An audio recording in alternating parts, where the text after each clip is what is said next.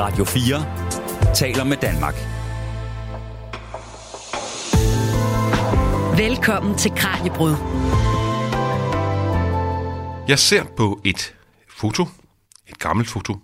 Der sidder en soldat sammen med en kvinde. De sidder ganske tæt, sidder måske kun 5 cm fra hinanden omkring et bordhjørne. Kvinden har en fin blomstret kjole på, og hun har også taget perlekæden på i dag. Det er åbenbart en anledning til at tage sit pæne tøj på. De sidder ved et morgenbord. Der er æg på bordet. Der er også noget te eller kaffe, der er klar til at blive skænket op. De har en bakke ved siden af bordet, der står på en skammel. Der har de forskellige stykker brød, kan jeg se.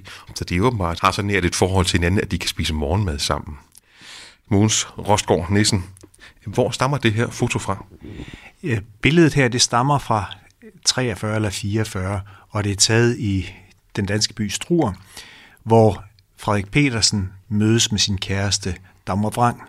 Frederik Petersen, han var meget danssindet, men havde tysk statsborgerskab. Så det betød, at han var inde som tysk soldat, og var altså på det her tidspunkt i, i Struer. Og sidder så i en tysk uniform? Det gør han også, ja. Hvorfor er øh, Dagmar og Frederik interessante?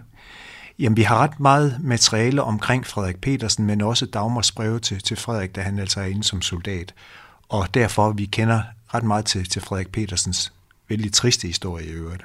Og Frederik Petersens historie, det er noget af det, du kan høre i dagens Kranjebrud, hvor vi både kommer til at høre gamle skolestile, vi kommer til at høre kærlighedsbreve, vi kommer til at høre trusselsbreve, og vi skal færdes i Slesvig i dagens program. Mit navn er Kasper Fris. Velkommen til Kranjebrud. Du lytter til Kranjebrud på Radio 4. I denne uge følger vi i fodsporene på en af de mest berømte danske nisser. Pyrus har de sidste 28 år været hyppig hovedperson i TV2's julekalendere. Pyrus er jo arkivnisse, og i denne uge besøger vi en stribe af virkelighedens arkiver. De ansatte har hverken næsehuer eller spiser risengrød i arbejdstiden, men de passer til gengæld på store mængder materialer fra vores fortid. I dag dykker vi ned i historien på et sted, der har langt mere end 50.000 bøger, film, artikler, fotos, plakater og meget andet. Og til at guide os igennem et lille udvalg af den store samling er der kyndige folk. Bo Nørregård, der er arkivar og historiker, og Mogens Rostgaard Nissen, der er arkiv- og forskningsleder på det Danske Centralbibliotek for Sydslesvig. I har både den slesvigske samling og det danske mindretalsarkiv her på biblioteket i Flensborg. Hvad er forskellen, hvis der er nogen, altså på den slesvigske samling og mindretalsarkiv? Altså den vigtigste forskel, det er, at den slesvigske samling, det er en bogsamling, som dækker hele det gamle hertugdømme Slesvig, altså det vi i dag kalder Sønderland og Sydslesvig, hele det område der. Og der har vi principielt alt, der er skrevet om, om, om det område på tysk, dansk, plattysk, frisisk, hvilket sprog det nu ellers måtte være skrevet på. Og så har vi arkivet, som er et arkiv i den forstand, at det er personlige papirer, institutionspapirer, forenings, øh, foreningers øh, materiale, der er indleveret der, men som altså ikke er, er udgivet. Og det er så, som du siger, et mindretalsarkiv. Det vil sige, det er materiale, der er indleveret af mennesker tilknyttet det danske mindretal i Sydslesvig. Bo Nørgaard, tager I alt ind i jeres arkiv, hvis der kommer en forening eller nogle privatpersoner? Øh, det skal jo gerne have noget med mindretal at gøre, men hvis det har det, så overvejende ja. Og gemmer I så på det hele? Ja, hvis vi tager modtager det, så gemmer vi det. Uh, vi pakker det om, renser det for papirklips og plastik, og putter det i syrefri kasser, registrerer det, og så bliver det gemt for evigheden. Hvor mange af de syrefri kasser har I så efterhånden? Det ved jeg ikke, men jeg kan fortælle, at vi har, vi har plads til 1500 hyldemeter, og de er ved at være fyldt, fyldt op. Og så giver det så også mening, at i det lokale, vi har placeret os i dag, at der er jo altså også nogle af de her syrefri kasser. Der er altså kun 8 og også forskellige andre mapper med, med fotos. Vi ser, om vi kan komme igennem dem alle sammen. for Det er det, der er planen i hvert fald. Du er øh, arkiv- og forskningsleder, øh, Mogens Rostgaard Nissen. Hvorfor har et centralbibliotek for Sydslesvig, altså en forskningsafdeling? Jamen, det er jo lidt en gammel historie, øh, men for cirka 50 år siden, godt og vel 50 år siden, var der øh, nogle førende mænd fra Sønderland og fra, fra Sydslesvig, der gik sammen om at sige, at vi skal have et institut, der undersøger mindretalshistorie. Og vi skal have mulighed for, altså sådan som pendant til, til tysk side, nogen, der fortæller mindretalshistorie hernede. Og det er i høj grad derfor, at den forskningsenhed blev etableret og stadigvæk er øh, som del af Dansk Centralbibliotek i Sydslesvig, som et historiehjørne for os selv. Hvem bruger ellers arkivet? Jamen, det, det gør institutionerne. Vi har, vi har, det er jo et levende arkiv, kan man sige, så, så der er, det bliver brugt for, for eksempel folk, der skal have dansk statsborgerskab her i Sydslesvig. Uh, vi har en del øh, slægtsforskere, som kommer og uh, skal, skal grave i, i slægten, og så har vi så en historiestuderende, uh, som, som kommer herned for at, og, og, og, og kigge lidt på sydslesvigsk historie. Uh, nogle, nogle af dem som praktikanter. Og i dag er det altså et radioprogram, der kommer. Og jeg tænker, at vi skal øh, prøve at gå i gang med at kigge på nogle af de materialer, I har fundet frem til os her. Vi skal lave et nedslag omkring, er det år 1900, er noget af den stil på? Øh, ja, vi har i hovedsagen så er øh, hovedmassen af arkivsmateriale er fra efter 1920, fordi det, der bliver det danske øh, mindretal organisatorisk til. Altså der er en folkeafstemning, hvor at den, den nuværende grænse bliver lagt, og der er en meget stor del af vores arkiv er organisations- og foreningsarkiver, så er materiale i dem øh, fra efter 1920. Men vi har også en lang række såkaldte personarkiver, som er, ja, det kan være alt mellem himmel og jord, dåbsattester, øh, eksamenspapirer, øh, hvilesattester, øh, ja, ejendomspapirer, alt muligt. Øh, og det rækker bagud i tid, det rækker også uden for mindretallet, fordi at øh, dansk eller tysk, det er ikke altid lige til at sige. Nogle familier, der er med begge dele, og nogen har svinget lidt, og øh, så derfor så, så, så, så personarkiverne rækker altså både bagud for før 1920, men også ind i det tyske, øh, altså flertalsbefolkning. Øh, og vi, øh, noget af det, som, som øh, det lidt ældre vi har, det er blandt andet nogle øh, tjenestebøger, øh, som tyne, altså tjenestefolkene, skulle have. Øh, og øh, jeg har fundet en her frem her. Det er en tjenestebog, en dienstbog, som der står for Engel øh, Serine Petersen, som har flyttet ud i Klaksbøl ude i Nordfrisland i 1885. Man har så øh, valgt at fylde ind, hvad hun er statur, er hun middel, hendes øjne er brune, og, men hendes hår, det er øh, dunkelblondt. Og hvem har skrevet de ting i hendes tjenestebog? Jamen, øh, det er stemplet af, af amt øh, Emilsbyld i Kreis Tønderen, så det er en embedsmand i amtet. Men hvorfor skulle hun have den ene? Jamen det var, så man kunne holde styr på, hvor de var henne. Øh, altså dengang kunne man blive dømt for løsgængeri og den slags ting. Så, øh, og man kan se her, at den første sted, hun har tjent, det er så hos en landmand i Galle, tror jeg, der står. Øh, og der står, hun er startet i, i 1. maj 1905 og øh, sluttet i, i 1. maj 1906. Øh, og øh, Dienstzeit nach øh, Vereinbarung beendet. Det er, altså, den er, man har valgt at, at slutte tjenestetiden. Øh, jeg ved ikke, om det var sådan en påskrift, jeg vil have i det, fordi det kan jo betyde så mange ting. Øh, det næste, det er så en, en, en, en lytsen. Jeg kan ikke lige læse, hvor det er henne, men det er så øh, faktisk, springer vi tilbage her, det har ikke fulgt den kronologisk, det er så 1901 til 1903. Og der står her, sig während ihrer Dienstzeit äh, gut äh, Geschicht, altså hun har opført sig pænt. Så hvad grunden til, at hun så senere har holdt op, det kan være, hun har fundet sig en kæreste, der skulle giftes. Så det vil sige, at de steder, hvor hun tjente, de skriver dels for, altså, at hun har været der, men de skulle også give hende en, en, altså en, en eller anden form for karakter, bedømmelse. Ja, de skulle give hende et skudsmål. Øh, og på dansk kalder man også for skudsmålsbøger. Og hvorfor er det vigtigt at gemme på en skudsmålsbog for, for sådan en kvinde der? Altså, det er ikke, hun kommer vel ikke til at betyde så meget i historien? Nej, men altså, der er jo flere tilgange til, til, til historie. Uh, altså, det, er jo, det er jo kun de betydningsfulde mænd og kvinder, som har uh, interessante. Det er, det, er lille, det er en lille skæbne, en tjenestepige, som måske ikke har betydet så meget i det store billede, men jo har haft en stor betydning for drift på gårde. Uh, og ja, der er forskellige former for historie. Der er også noget social historie. Der kunne det måske være interessant at se noget om, om hvor hun har tjent, og hvor længe hun har tjent, og hvad, hvad folk har synes om hende. Og så nævnede jeg før slægtsforskerne. Og det kunne være, at der et eller andet sted var en, en efterkommer af af hende her, som synes, det var vældig interessant at se det her. Du lytter til Radio 4. Kranjebrud er i dag på det danske centralbibliotek for Sydslesvig i Flensborg, hvor vi besøger det arkiv, som det danske mindretal har. Og det gør vi sammen med arkivar og historiker Bo Nørgaard og Mogens Rosgaard Nissen, der er arkiv- og forskningsleder. Og øh, vi talte lige før om et nedslag i tiden, øh, omkring år 1900. Vi rykker en lille smule længere frem i tiden, fordi nu skal vi op i nærheden af der, hvor Sønderjylland igen bliver dansk, men det er ikke helt blevet det endnu, fordi vi skal til 1919, Mogens Rosgaard Nissen, for der er en episode, som I har en masse arkivalier på. Ja, vi har øh, altså materialet her, det er fra maj 1919, sådan lige knap et år før folkeafstemningerne finder sted der i 1920. Og historien her, det er, at der er en ung dansksindet kvinde, der bor nede ved Tønder, som har besøgt sine forældre i Ribe. Og så skal man huske på, at, at frem til 1920, der gik grænsen altså øh, ved, ved, ved Kongeåen, og i den vestlige ende der, der gik den syd om, om Ribe. Øh, men i hvert fald øh, Abelone her, hun, Abelone Troelsen, øh, gik med sin syvårige datter hjem fra besøget der hos sine forældre. Og hun skulle så krydse grænsen, og øh, af en eller anden grund, så vælger hun ikke at gå over ved, ved tolvstationen, men vil gå, gå over mellem to tolvstationer, hvad man altså ikke måtte. Det havde sådan en konsekvens, at der var en dansk grænsegendarm, der så hende. Og øh, til syvende og sidst, så fik han en skudt, så hun døde af det. Og det var en rigtig, rigtig skidt sag for de danske myndigheder, at en dansk grænsegendarm skød en dansk sindet sønderjysk kvinde, der var på vej hjem øh, med, med, med sin lille datter. Og det bliver der så en hel del ballade om øh, efterfølgende. Det var ikke normen, at man måtte skyde folk, der, der forsøgte at snyde om øh, grænseovergangene, de, de formelle grænseovergange. Nej, der var jo en hel del regler for, hvordan de skulle agere. Øh, fordi det var ikke, hun var ikke den eneste, der, der forsøgte at komme over grænsen uden at blive set eller uden at skulle tjekkes for det. Men hovedsageligt så var det jo mennesker, der kom sydfra og, og ville til Danmark.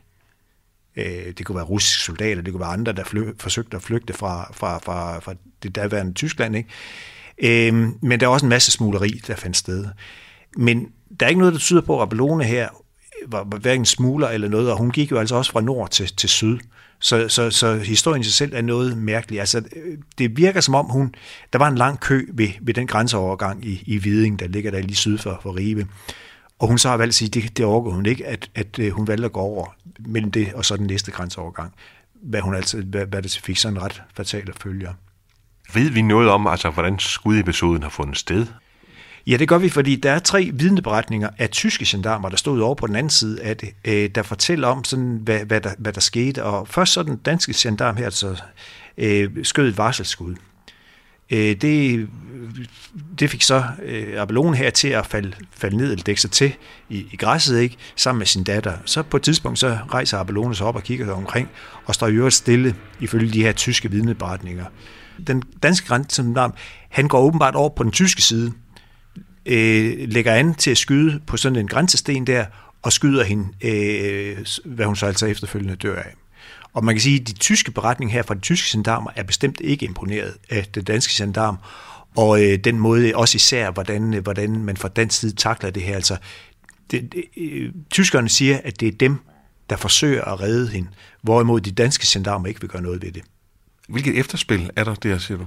Det får et langt efterspil, eller forholdsvis langt efterspil, fordi øh, øh, øh kvindens mand øh, var, var selv invalideret fra Første Verdenskrig, før sag an mod den danske stat, fordi han vil have øh, godtgørelse, han vil have stadig øh, erstatning for, at den danske stat via den her gendarm altså skød øh, hans, hans hustru, og ikke havde opfyldt de, de, øh, de regler, der var for, hvordan han skulle agere. Han skulle have, øh, have, have, hvad hedder det, have advaret hende mundtligt flere gange, før han skød hende.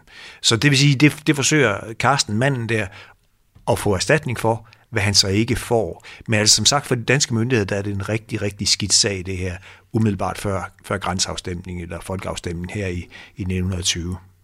Altså, tænker du, at det, at det har en eller anden form for betydning for folkeafstemningen? Jamen, det kommer op i øh, især de lokale medier, men, men også i landsdækkende medier, øh, hvor de store aviser, øh, især den, der hedder Nationaltidene i København, men også Berdenske Tidene, som vi også kender i dag, og andre aviser også, der tager den her sag op. Og øh, der bliver foranstaltet også en folkeindsamling i Danmark, hvor, hvor bidrag yder, det vil sige, det er især blandt i konservative kredse i København, der spytter i kassen, sådan at Karsten, altså den efterladte mand, han alligevel får øh, et vist beløb, kan man sige, efter, efter det her. Men den sag her og de forskellige arkivalier, det ligger hos jer, selvom det er så en kvinde fra Tønder, som er i Ribe, så det har jo ikke så meget med, med Sydslesvig at gøre. Nej, det er jo så også et eksempel på, at det kan indimellem være lidt tilfældigt, hvor materialet er. Altså vores hovedregel, det er, det materiale, vi har hos os i arkivet, det dækker det nuværende øh, Sydslesvig, altså det område, der ligger syd for den nuværende dansk-tyske grænse. Men der er også undtagelser som her. Jeg vil sige, øh, øh der har den, altså i dag, vi er en del af, øh, vi er med på det, der hedder arkiv.dk, den søgeportal, der er der. Så det vil sige, man har mulighed for overalt, øh, både i Danmark, men også andre steder, at gå ind og søge der og få det materiale, vi har. Så det vil sige, en sag som den her, som man kunne sige, det kunne måske lige så godt have ligget ude i Tønder, i arkivet der, eller for den sags skyld i Ribe, øh, arkivet der. Øh, det gør den så ikke, men man kan alligevel finde ud af, at vi har det, hvis man sidder hjemmefra og søger på det. Og det er også almindelige mennesker, der kan søge på arkiv.dk. Det er alle, og øh, hvad skal vi de fleste, også mig selv, kan man sige, går, går ofte derind lige for at se efter nogle billeder om et eller andet. Øh, øh, det hus, man er født i, for eksempel, og opvokset i. Det kan være ens forfædre, øh, hvad, hvad der kan være af billeder der. Altså, øh, det er en stor søgeportal i dag, og der er rigtig mange, der benytter den. Giver det nogle muligheder i forhold til den forskning, som I også foretager her i huset? At der er de arkivalier fra, fra andre områder også så nemt tilgængelige? Det er klart, altså vi, fordi meget af den forskning, vi driver her, tager afsæt kan man sige, det materiale, vi selv har i arkivet her. Men typisk vil det jo være sådan, at vi skal også øh, bruge materiale fra andre arkiver, forskellige steder i Danmark, men også i Tyskland, eller for den sags skyld andre steder, National Archives, eller hvor det nu kan være, både i USA og, og, og, og, og i England. Så, så øh, typisk så vil vi så skulle, skulle ud og bruge det, men, men jo, altså helt klart, at, at Arkiv.dk spiller også en rolle for mig og for os, når som vi driver forskning i et eller andet, der har med grænselandshistorie at gøre. Hvor gammel blev Abelone Troelsen da hun blev skudt der ved grænsen. Hun blev 32 år, men datteren hun overlevede. Du lytter til Kranjebrud på Radio 4. Mandag den 6. december 1943. Min kære, inderligt elskede skattemor. Så kommer jeg efter flere dages pause der til at skrive til dig. Vi er ankommet til vort forløbige bestemmelsessted, og tiden har været fuldt optaget, før vi så nogenlunde er kommet til rette. Hernede er der sommer med en bagende sol, men nætterne er kolde. Omkring vores små huse gror der appelsin, citron, fintræer, bambus, enkelte kæmpe høje kaktus, oliventræer, palmer, og fra den bjergskrant, op af hvilken vi har vores kvarter, har man den mest fortryllende udsigt, jeg nogensinde har oplevet. Byen ligger som en eventyrdrøm for vores fødder, omgivet af høje bjerge, som skifter farve alt efter døgnets timer. Hvor ville jeg ønske, at du kunne opleve alt det skønne sammen med mig, min elskede kære pige. Så først ville det hele få rigtig dybere betydning for mig. I går har vi set Akropolis, en oplevelse af dem, som kun er få for ondt. Bagefter var vi en tur igennem byen. Vi kom trætte hjem, men jeg minder om en dag, der vil stå uforglemmelig for mig. Hvad jeg som dreng har lært i skolen om de klassiske steder, har jeg nu kunnet opleve med egne øjne. Og alligevel var meget hellere var jeg ikke hjemme hos dig, min kære, kære Tove-mor. Alle mine tanker kredser kun omkring dig, vort barn, vort hjem og vores familie. Mogens Rosgaard Nissen er arkiv- og forskningsleder på det Danske Centralbibliotek for Sydslesvig. Og øh, Mogens, hvem er det, der skriver til hvem i 1943? Det lyder som om vedkommende på, på en dejlig tur, bortset fra et savn. Jamen det her, det er Walter Lange, der skriver til sin hustru eller sin kone derhjemme, Tove. Walter, han øh, er indkaldt, han er dansksindet og er indkaldt som tysk soldat. Tidligere øh, var han kulturjournalist, og han blev det også efter krigen, ikke? men var han kulturjournalist ved Flensborg Avis. Så det vil sige, det er en mand, der kender sine klassikere. Men øh, han bliver så indkaldt her, i, hvor han er i sidste halvdel af, af 30'erne, bliver han indkaldt til, til, øh, til at skal ind og, og, og være soldat. Han er så forholdsvis heldig med det sted, han kommer hen, fordi han netop, som det fremgår, øh, havner i Grækenland. Her er han så i Athen, men senere og det vil sige nogle, nogle få dage efter, eller i hvert fald et par uger efter, kommer han videre til den lille græske ø Milos, hvor han så ellers er ude i, i godt og vel et år, og beskriver også sådan, altså, hvad skal vi sige, hvad han oplever, også ude på, på Milos. Og vi kan også godt lige prøve at tage et lille stykke af ja. en af de senere breve, som han så har skrevet Walter Lange til sin elskede Tove. Og det er så fra øh, marts 44. I den anledning havde vi for resten en ejendommelig oplevelse. Vi kom i Plaza, en lille bjergby, som kliner sig op ad en stejl klippe, forbi et ejendommeligt hus med en særpræget vindeltrappe. Forstuen ind til opholdsrummet var rummelig og næsten nederlandsk i sin virkning, og inde sad en mor Lille og strikkede. Vi kiggede nærmere på idyllen, da døren åbnede sig, og en gammel pope, i parentes præst, med patriarkalsk skæg vinkede af os om at komme indenfor. Vi blev nødt til at sidde ned, og han beværtede os. Konen sad gigtsyg i stolen. Med dejlig milosvin, grøn salat, bagt i olie, spejlæg med brød, stuet salat og atter vin. Vi var overvældet af hans gæstevenlighed, da vi vidste, hvor fattige beboerne er her på stedet, og hvor meget en lille smule æg, olie og brød betyder for dem.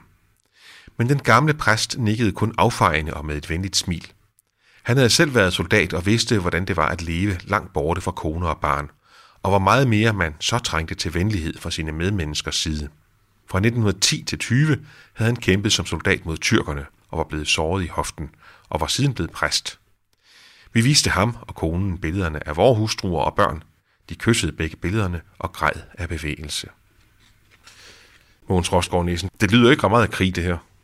Nej, det var det sådan set heller ikke, og, og øhm, Milers øen her var ifølge Walter Lange her sådan rimelig forskånet for egentlig at blive involveret i krigen, og også i nogle af de andre breve, han sender hjem, der virker nærmest som, det har været lidt kedeligt det hele.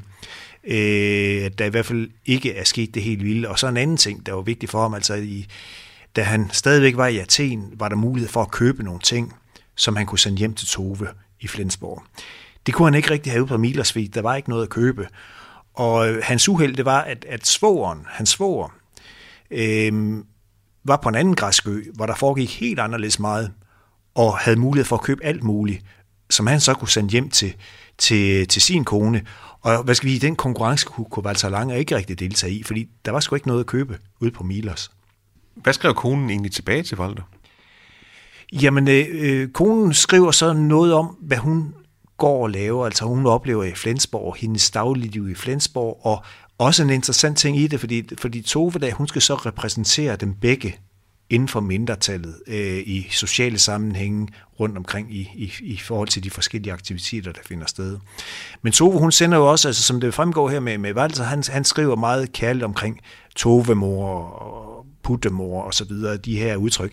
Og hun gør sådan set det samme i forhold til Valter, og mange af hendes breve slutter hun også med sådan en rubrik nederst på siden, hvor hun siger, her skal du kysse. Fordi der hun sig selv kysset. Altså sådan et, et forsøg på at, at, at holde forbindelsen øh, direkte til sin mand, som altså er der langt, langt væk hjemmefra. Hvor længe er han så, siger du, i Grækenland? Jamen han er øh, på den her lille ø frem til oktober måned 1944, hvor tyskerne rømmer stedet. Øh, de er ved at blive, øh, hvad skal vi, løbet over enden, eller fløjet, eller sejlet over enden her nede i det græske øhav, og de får rimelig travlt med at komme, komme tilbage mod, mod Nordeuropa. Det er der også et lille citat fra et af brevene fra her. Det er fra den 15. oktober 1944. Walter skriver, Den 8. oktober forlod vi Paros. Jeg håber, at du i mellemtiden har modtaget mine to breve fra Volos, kære elskede Tovemor. Siden da har vi været på march, og ikke kunne sætte os i forbindelse med vores kære derhjemme. Det har været en drøg tid, lille pulle. Med partisanoverfald, miner på landevejene, flyver, dykkerangreb osv. Men nu er vi dog nået så langt, at vi befinder os nogle kilometer nord for Sarajevo. Hvordan var hans tur videre? Altså her er det så fra oktober 44. Jamen, øh, vi ved sådan set ikke alt for godt eller ret, han har ikke skrevet særlig meget om det, og, men han har været ind over Balkan, og han øh, er i en periode i Ungarn, og så kommer han ellers videre, videre mod nord her i, i krigens afsluttende fase. Men det er ret lidt, der egentlig er bevaret af de breve, han har sendt hjem derfra. Og også altså, da, da så kapitulationen kommer der i maj 45, der går der en 4-5 måneder, inden han er tilbage i Flensborg. Øh, hvad han har lavet i den periode, kan vi så kun gisne om, fordi der er ikke rigtig bevaret noget. Han har ikke selv skrevet noget om det efterfølgende. Men han har formentlig været interneret, øh, og formentlig også øh, har været heldig at, at falde i kløerne på, på britterne eller amerikanerne, øh, sådan at han er kommet hjem sådan forholdsvis hurtigt derefter. Hvorfor sætter du pris på sådan en historie, Mogens Rosgaard Nielsen? Jamen, jeg kan jo godt lide historien her, fordi den, det, det er så menneskeligt. Altså, man, det, det er sådan en meget intim historie, og kan følge brevudvekslingen mellem to mennesker, der er adskilt fra hinanden og elsker hinanden højt. Og også indimellem sådan som arkivar var her, eller som forsker, der kan du godt føle, at nu kommer du altså lige tæt nok på. Øh, øh, men, men i hvert fald, du kommer meget, meget ind i, hvad skal vi sige, det menneskelige i, øh, i den her situation, de var i. Hvis der er mennesker, der hører nogle af de her breve læst op og tænker, sådan nogle breve har jeg da også fra min familie fra krigens tid. Skal man så aflevere dem på et arkiv, eller skal man beholde dem som et familieminde? Jeg vil i den grad foreslå, at man eller anbefale, at man afleverer på et arkiv. Altså, det, altså, det gælder egentlig alle breve. Nu er det her sådan specifikt i forhold til krigen, men det gælder egentlig alle breve. Altså, det er sådan godt materiale, øh, meget interessant materiale for, ja, for forskere, men, men også for alle mulige andre. Og, øh, også for eftertiden, altså sådan få, få, et, hvad skal vi, få helt almindelige menneskers fortællinger om, hvad de oplever og, og deres dagligdag. Det er, det er, det er vigtigt at, at få det bevaret for eftertiden. Radio 4 taler med Danmark. Arkivnyssen Pyrus er med i TV2's julekalender. Det er han også i år. Og han er som nævnt arkivnisse. I dag er vi også på arkiv i Kranjebrud. Vi er på besøg på det Danske Centralbibliotek for Sydslesvig, hvor der er en øh, kæmpestor samling af alle mulige former for materialer fra vores fortid. Bo Nørgaard er arkivar og historiker, og Bo har fundet et fotoalbum frem. Jeg kender dem fra min egen tid, fordi det var sådan nogle, min bedstemor hun lavede til mig med nogle fine papirbilleder af min første jul og den slags. Det vi nu skal se på, det her fotoalbum, det er altså ikke hyggelige julebilleder, det er noget helt andet, fordi at det er fra 2. verdenskrig, det er fra den 10. juli 1941. Og hvad er det, der er på, på billederne, på? Ja, det er jo et opslag i et, et soldatalbum, øh, og øh, overskriften er øh, Jødeforfølgelserne i Balti, øh, 10. 7. 1941. Det er en samling af syv billeder, der viser en flok mænd og kvinder, som bliver drevet sammen, som der står nedunder. Romanske soldater driver jøderne sammen, og der er mænd og kvinder, med, der går på en gade. Øh, nedenunder er der så en række billeder af mænd, der står og graver øh, i jorden, og titlen er Der unge og gamle graver deres egen grav. Og nederst ser vi dem så i den grav, der er gravet, og der, derunder står mænd og kvinder, og børn venter på eksekutionen. Det er helt ualmindelige, vemmelige billeder. Ja, det må man sige. De er taget af øh, en sydslesviger, øh, Frederik Petersen, som øh, blev indkaldt i 1939, øh, og øh, i 1941 befandt sig i, i Rusland, en sydlig del af Rusland, øh, Bessarabien, øh, Ukraine måske, øh, hvor han altså var vidne til det her, og fotograferede hele og, og, hvad hedder det, forløbet, øh, undtagen det aller sidste, altså hen, selve henrettelsen. Er hele fotoalbummet fyldt med, med tilsvarende vemmeligheder? Øh, nej, øh, det er at det eneste, at der er, er jødeforfølgelser, men øh, albumet er, er, er der fuld af, af sønderskudte byer og ødelagte kampvogne, men også af tyske soldater, der øh, soler sig og laver mad og øh, ser ud til at hygge sig. Øh, så det er det er bredt udsnit af soldaterlivet øh, i, i, i det sydlige Rusland i 1941. Mogens Rosgaard Nissen, var Frederik Petersen en glødende nazist, siden han allerede 39 blev soldat? Nej, det var han bestemt ikke. Altså Frederik Petersen, han var en af lederne inden for det danske mindretal i Sydslesvig op igennem 1930'erne. I princippet var han faktisk den øverste embedsmand inden for, for mindretallet. Og han var meget dansk national. så vi har foredrags øh, manuskripter og så videre fra ham, hvor han været rundt og fortælle om Sydslesvig rundt omkring i Danmark, og også har lavet film og taget billeder af nogle af de gamle steder i Sydslesvig, for sådan ligesom at, at vise, at Sydslesvig egentlig er gammeldansk land, og, og dermed også burde være en del af det. Så det vil sige, det var bestemt ikke noget, han ønskede at skulle ind og være tysk soldat, og der slet ikke at skulle, skulle opleve det der. Han var faktisk med den 9. april 1940 også med indtoget til Danmark, eller i Danmark, som en del af de tyske tropper.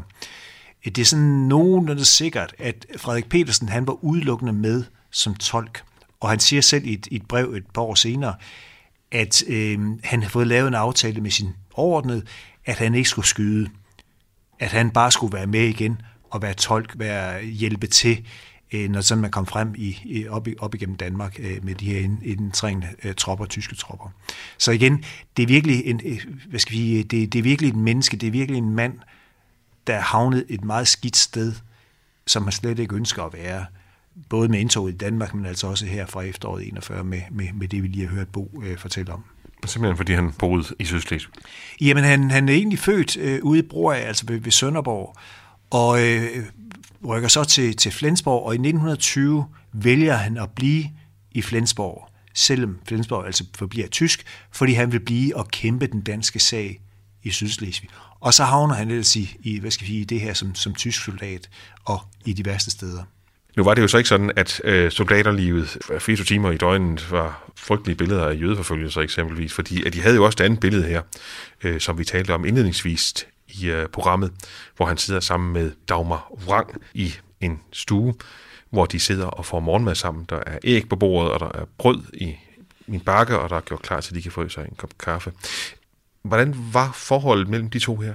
Jamen, det er et noget problematisk forhold, fordi Frederik Petersen er gift, men er ved at blive skilt. Og øh, ifølge hans egne breve øh, så er det så hans, hans kone, der ikke vil lade sig skille.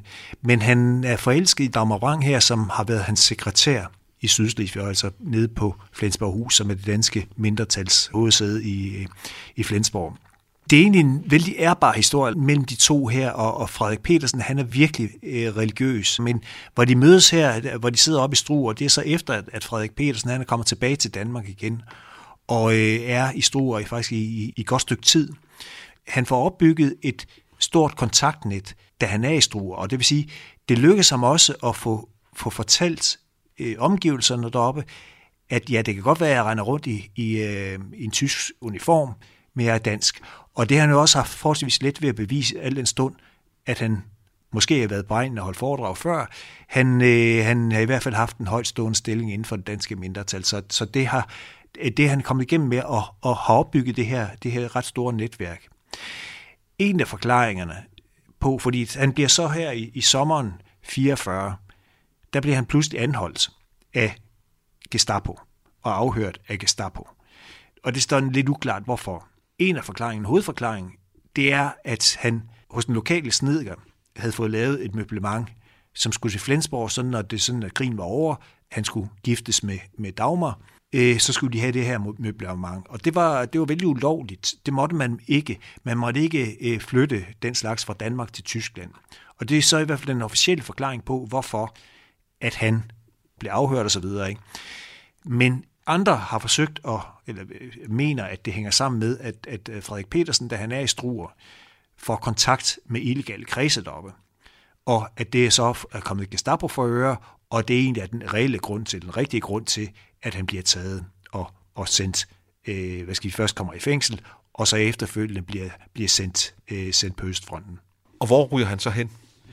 Jamen, han, øh, han ryger først i fængsel, men på et tidspunkt så vælger man så at øh, tømme de her fængsler og sende dem til en, øh, en strafenhed, øh, som øh, hedder SS Dirlevang, øh, som bestod af, oprindeligt af øh, krybskytter fra øh, Sachsenhausen, KZ Sachsenhausen, fordi man havde en idé om, at de var dygtige til at skyde med gevær.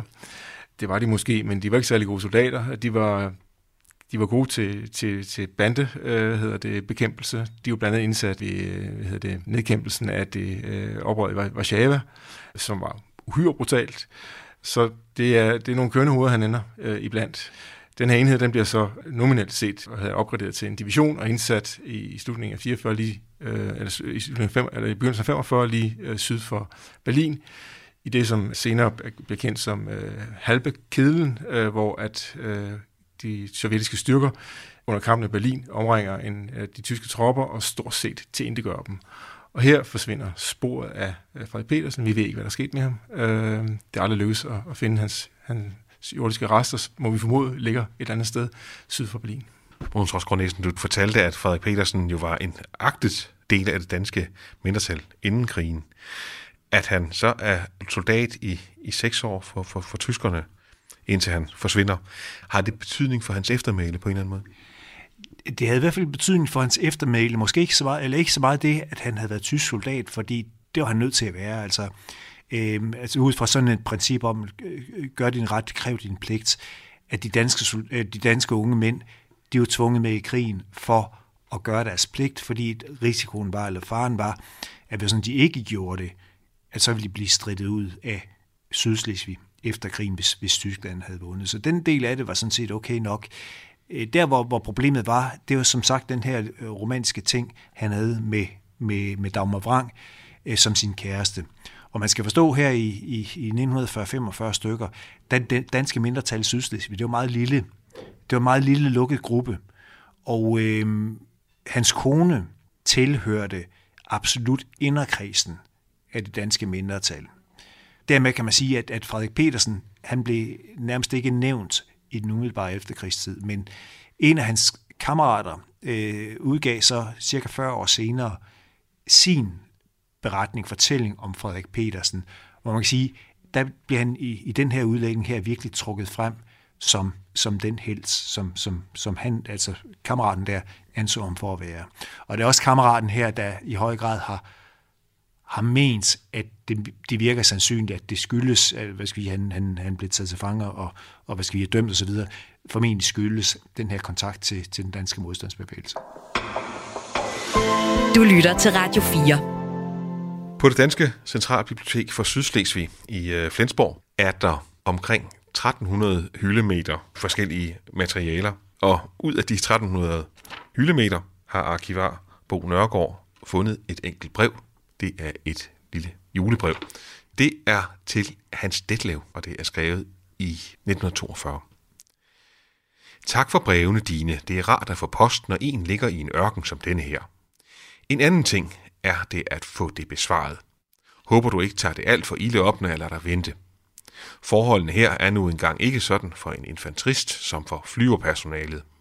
Her ligger vi i en by, nej, i en skov, syv kilometer fra den nærmeste by med russerne rundt omkring os. Så du kan tro, vi må have øjnene med os. Et par dage før jul kom vi hertil. To nætter lå vi i telte. Det er langt fra behageligt ved denne tid. Jul, det har vi ikke haft noget af i år. Lørdag mellem jul og nytår snappede russerne al forplejning for hele bataljonen. Post og julegaver, som netop var med denne dag. Hvad de ikke kunne bruge, ødelagdes. Russerne havde en god fangst, og vi en lang næse og en slunken mave. For uden det kostede det seks mand livet og 11 heste. Julegaverne har vi senere fået erstattet. Ja, en belever jo noget her i dette helvedes land. Måske det nye år så kunne bringe os den længe ønskede fred, så enhver kan komme til sit og bort fra denne skændsel. Nu vil jeg slutte for denne gang. Posten venter. Hermed ønsker jeg dig et godt, sundt nytår. En venlig hilsen fra Jakob. Og hvem er Jakob, der skriver til Hans Detlev? Ja, han var en øh, landmand, øh, så jeg husker, ude fra øh, Ladelund, øh, sådan inde midt i, i Sydslesvig, øh, og hans øh, øh, så det, Hans Detlev Andresen, var øh, jo en af, eller, af fire brødre, som var, var indkaldt. Jakob han øh, var så på Østfronten her øh, i den, den første vinter, som tyskerne oplevede, som var ret barsk, fordi at, at øh, de var meget dårligt forberedt på en vinter. De havde håbet, at de kunne afslutte det hele, øh, før øh, at det hedder det, det muddersæsonen begyndte, øh, og det lykkedes på ingen måde, og det har de, hvor man indtryk af, det har de jo lidt under. Og brevet det er fra 1942, Ja. og han ønsker sig fred i løbet af det nye år. Det fik han jo så ikke. Det fik han ikke, nej, eller det fik han, for han døde øh, to måneder senere. Så han, han fik selv fred. Radio 4 taler med Danmark. Nu skal du få lov at høre en øh, dansk skolestil. Det er fra den 11 i 3. 1948, og det er Uwe Dur, der skriver under overskriften Hvorfor jeg kom i dansk skole. I august måned i året 1941 var min første skoledag. Det var en tysk skole, og jeg var ikke særlig glad for det. Forholdene blev dårligere og dårligere. Til sidst havde vi kun to timer om dagen, og efter kapitulationen havde vi omtrent et halvt år slet ingen skole. Da undervisningen begyndte igen, havde vi kun én hjemmehørende lærerinde. De andre lærere var østprøjsere, ofte kunne vi ikke forstå deres sprog, og ofte blev vi på den råeste måde tugtet. Jeg husker, at en af mine skolekammerater blev slået så hårdt, at sine tænder var løse og sin mund fuld af blod. I skolen hørte vi mest om Königsberg og Wisla, og vi skulle lære østpreussiske sange. I slutningen af 1945 gik der rygter om, at der skulle komme en dansk skole i Lyksborg, men vi vidste ikke noget bestemt. Min far sejlede så til Flensborg og forhørte sig, om jeg kunne komme på Duborg-skolen. Men han fik besked, at der snart ville komme en skole i Lyksborg. Endelig den 27. april 1946 begyndte så den danske skole i et lille beskedent værelse hos en dansk familie. Mine søskende og jeg var med fra første dag, fordi mine forældre nedstammede fra Nord- og Sydslesvig, og fordi jeg skulle lære det danske sprog, den danske sang og den danske historie, og endelig for at få gode kundskaber. Nu er det snart to år siden, jeg er kommet i dansk skole, og jeg er taknemmelig og glad for, at jeg fik lov til at komme derind, skriver altså Uwe Dur i 1948. Hvorfor var den danske skole så meget bedre end den tyske skole på det tidspunkt? Ja, man skal huske på, at øh, Tyskland var helt i knæ ved krigens afslutning i 45, og det var Flensborg også, øh, og, og Sydslesvig generelt. Og man skal også forstå, at der var nærmest tæt på i hvert fald at være hungersnød i Flensborg-området og andre steder, også i, i Slesvig-Holsten. Men samtidig med, så skete der også et stort opgør med alt, hvad der var tysk. Så det vil sige, der var et gigantisk stort boom i forhold til den dans, det danske i, i Sydslesvig i årene efter krigens afslutning. Øh, vi regner normalt med, at der var sådan knap 3.000, der var medlemmer af de danske foreninger i 39, og i 1947-48, der var det op på 75.000, så det vil sige, at det er mere end 25 dobling, der fandt sted inden for forholdsvis kort tid. Men det betyder også, at, at skolerne de kom til at ligge ud over hele Sydslesvig. Der blev, der, der blev øh, bygget skoler alle vegne, og som, altså, som, som Uwe her, er der mange, der kommer ind i hvad skal I, i de danske skoler i, i, øh, i årene efter krigen. Det kunne lyde som om Uwe her, han i hvert fald havde en eller anden grad af dansk baggrund. Øh, men der var også mange, der kom ind uden noget som helst øh, med det danske at gøre, øh, hverken mindretalsmæssigt eller et Danmark som land. Øhm, der er mange forskellige grunde til, hvorfor det sker. Men altså en ting er, som det også fremgår af brevet her, ikke, eller af stilen her, at den tyske skole var dårlig. Og den danske skole havde det noget bedre, blandt andet fordi der, der kom mange skolebøger fra, fra Danmark til Sydslesvig, og også at der var mulighed for at få hjælpepakker med mad, med tøj osv., hvis sådan du tilhørte det danske mindretal. Så det vil sige igen, der skete et gigantisk boom her i årene efter krigen, og det fik ganske stor betydning for mindretal dengang, man har haft det helt op til nutiden. Hvad synes tyskerne så om, at, at danskerne fik lige pludselig sådan en, en rygvind i området? Jamen, det, med, med tyskere, i hvert fald hvis vi snakker, eller tænker på tyske embedsmænd, og dem, der så efterhånden kommer ind som, som politikere igen, da, da Tyskland øh, bliver, bliver gendannet og, og forsøgt at øh, etablere som demokrati, øhm, oplever et meget stærkt tryk, dansk tryk, og en risiko for, set fra deres side, ikke, at Sydslesvig skulle blive dansk hvad de så vil, vil kæmpe imod. Og det er vigtigt at have, have en mente eller have i baghovedet, så man, man snakker om den her periode. Altså man kan godt umiddelbart tro, at nu, øh, maj 45, så var den potte ude, og så var det let at tilhøre danske mindretal. Det var det bestemt ikke.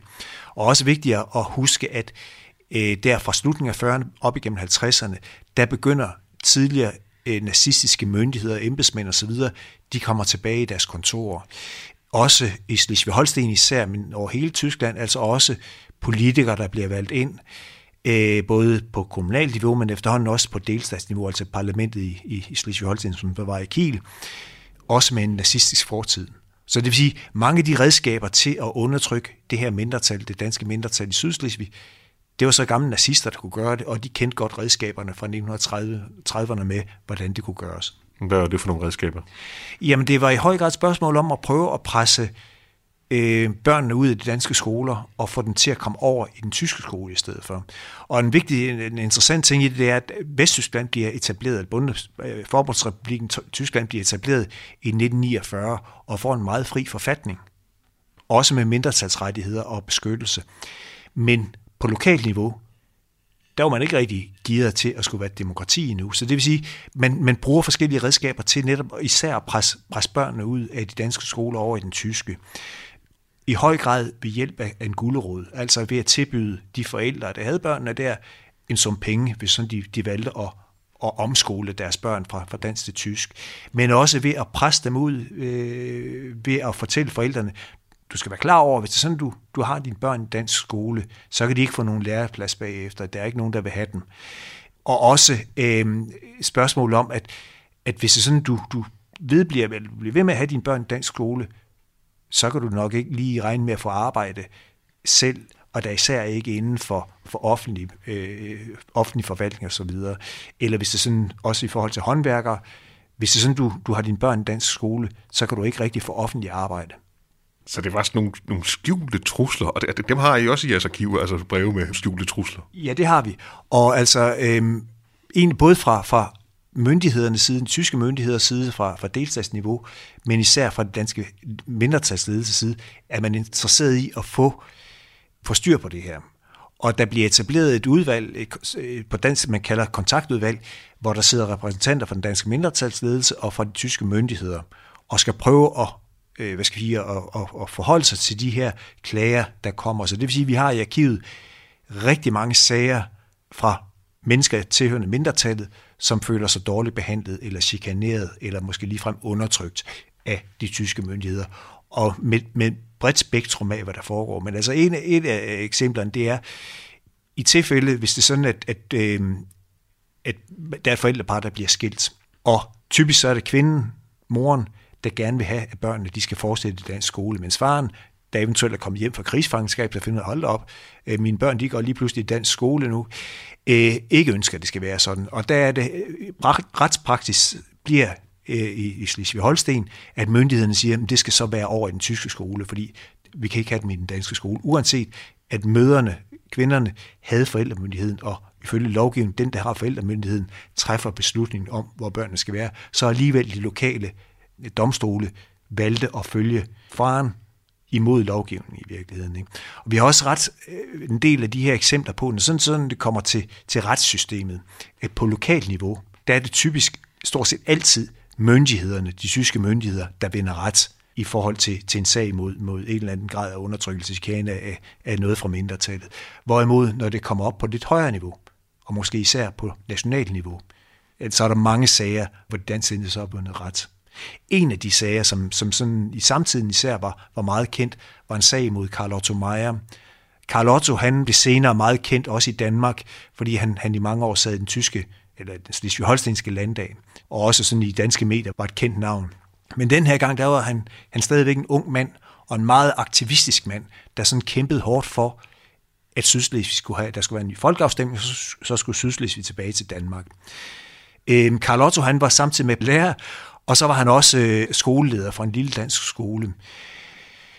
Øh, han drager landet rige rundt og holder taler, foredrag om, hvorfor at der skal være en ny folkeafstemning og Sydslesvig tilbage til Danmark. Så på et tidspunkt, så bliver han så meget en, en torn i øjet på de lokale myndigheder, de regionale myndigheder, at den tyske undervisningsminister fra Kiel, øh, en deltags undervisningsminister fra Kiel, trækker tilladelsen tilbage, så han ikke må undervise mere, han må ikke fungere som skoleleder mere fordi Karl Otto han altså har brugt sin grundlovssikrede ret og ytringsfrihed. Og den her sag, den kører så over to år ret nøje, hvor øh, den først så på lokalt niveau, helt lokalt niveau, der vinder myndighederne i Kiel sagen over for Karl Otto.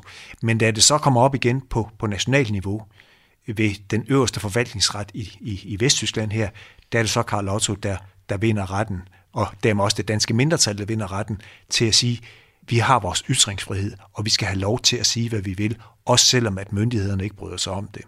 Og det man kan sige, at det er også en prøvesag fra delstatsregeringens side i, i Kiel med den her Carlotto-sag, øh, for at knægte mindretallet og få dem til at holde deres mund og lade være med at være alt for, for aktivistiske i forhold til at skulle tilbage til Danmark. Men det er så for 70 år siden. Situationen er lidt anden i dag. Det skiftet fuldstændig siden, ikke? og det skiftede egentlig ret hurtigt derefter, altså allerede fra fra midten af 1950'erne. Altså, vi har de, de såkaldte København-Bonn-erklæringer, to enslydende erklæringer, hvor København-erklæringen sikrer det tyske mindretals rettigheder i Danmark, og Bonn-erklæringen sikrer det danske mindretals rettigheder i, i, øh, i Tyskland. Og ikke sådan lige fra den ene dag til den anden, men faktisk ret hurtigt derefter begynder der en grad af forbrødring imellem mindretal og flertal på begge sider af grænsen. Radio 4 taler med Danmark. Bo Nørgaard, du er arkivar her i det Danske Centralbiblioteks forskningsafdeling og arkiv for Sydslesvig. Og vi har talt meget om i løbet af programmet her, om ting, der er 70, 100 og måske ovenikøbet 120 år gamle, nogle af tingene.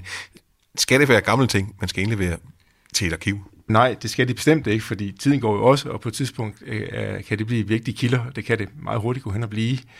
Øh, vi fik for nylig en, en ret interessant aflevering, øh, som var en ja, afleverende kaldte det for en vandrebog. Det var otte øh, studerende fra Jelling Seminarie, som vi blev færdige i øh, midten af 60'erne og gik i gang med at skrive sådan en, en, en dagbog, som så skulle gå på tur. Det blev ikke rigtig til en dagbog. Nogle gange gik der nogle år imellem, at, at de fik skrevet, men, men de fik skrevet øh, hen over de årtier, som, øh, som tiden gik, og de får beskrevet deres privatliv, de får beskrevet deres arbejdsliv, de får beskrevet deres liv som pensionister, og de slutter den faktisk her i år, øh, og jamen, så er de, de blevet indhentet af skæbnen, folk dør, folk bliver demente, folk gider ikke længere, så de valgte at aflevere den til os. Øh, vi valgte så at kontakte Rigsarkivet, fordi vi synes det var en kilde af en sådan bredde, at den ikke rigtig hørte til hos os, øh, og spurgte, om de var interesserede i det, og det har jeg netop fået besked om i dag, at det er de. Så den bliver sendt videre, men det er et meget fint eksempel på en, en kilde, som jo det er nok ikke ny, men det, det er den jo også. Den, den, den, streger, den dækker altså en, en, en ret lang periode tid af, af en nyere historie og giver et meget, meget fint indblik i meget private ting. Øh, øh, som ikke er, er den store historie, men, men den lille historie om ja, almindelige mennesker. Bo Nørgaard, arkivar og historiker på det Danske Centralbibliotek for Sydslesvig, og Mogens Rosgaard Nissen, arkiv- og forskningsleder. Samme sted. Tusind tak, fordi I vil være med til dagens Kranjebrud. Vi har altså været på besøg på Centralbiblioteket i Flensborg. Mit navn er Kasper Fris. I morgen besøger Kranjebrud et andet dansk arkiv. Det er ikke det, hvor arkivnæsen Pyrus holder til i TV2's juleklænder, men der er også mange andre arkiver, hvor der er gode historier. Så lyt med igen i morgen. Om lidt er der nyheder. Tak fordi du har lyttet med til Kranjebrud.